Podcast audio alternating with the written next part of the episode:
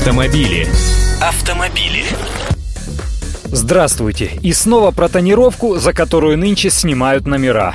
В Москве в эти дни стоит жара, а любители пофорсить ездят с опущенными передними боковыми стеклами. Такая вот гримаса водительской жизни. Хочешь спрятаться от глаз зевак и солнечных лучей, совсем открой личико. Кстати, гораздо южнее столицы предприимчивые соотечественники уже придумали, как навариться на нежелании снимать тонировку. Один из врачей кожно-венерологического диспансера города Владикавказа за деньги выдавал водителям справки с диагнозом фотодерматоз, то есть непереносимость солнечного света.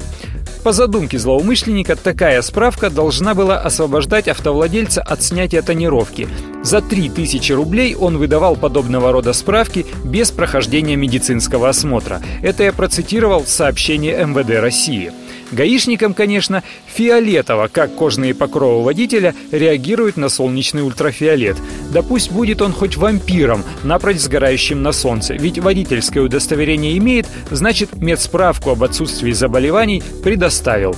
Официальный комментарий гэ и бэ дэ дэ: никакая справка не может освободить нарушителя от ответственности или временно допустить его к участию в дорожном движении с чрезмерно тонированными стеклами. Точка.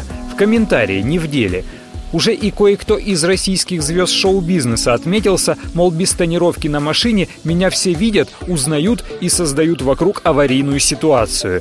Я вот только в толк не возьму, если ты такая уж прям звезда-звезда, то чего ты не на заднем сидении ездишь?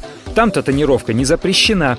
И еще, установочные центры уже предлагают съемную тонировку. Делают ее по лекалам автостекол, лепят на двухсторонний скотч. Остановил тебя гаишник, снимаешь эту штуковину, и остается полностью прозрачное стекло. Пусть измеряет своим прибором. Я вот только снова не пойму, ну неужели хочется этой дурью маяться, цеплять, снимать, спорить? А вы как думаете? Автомобили. Автомобили.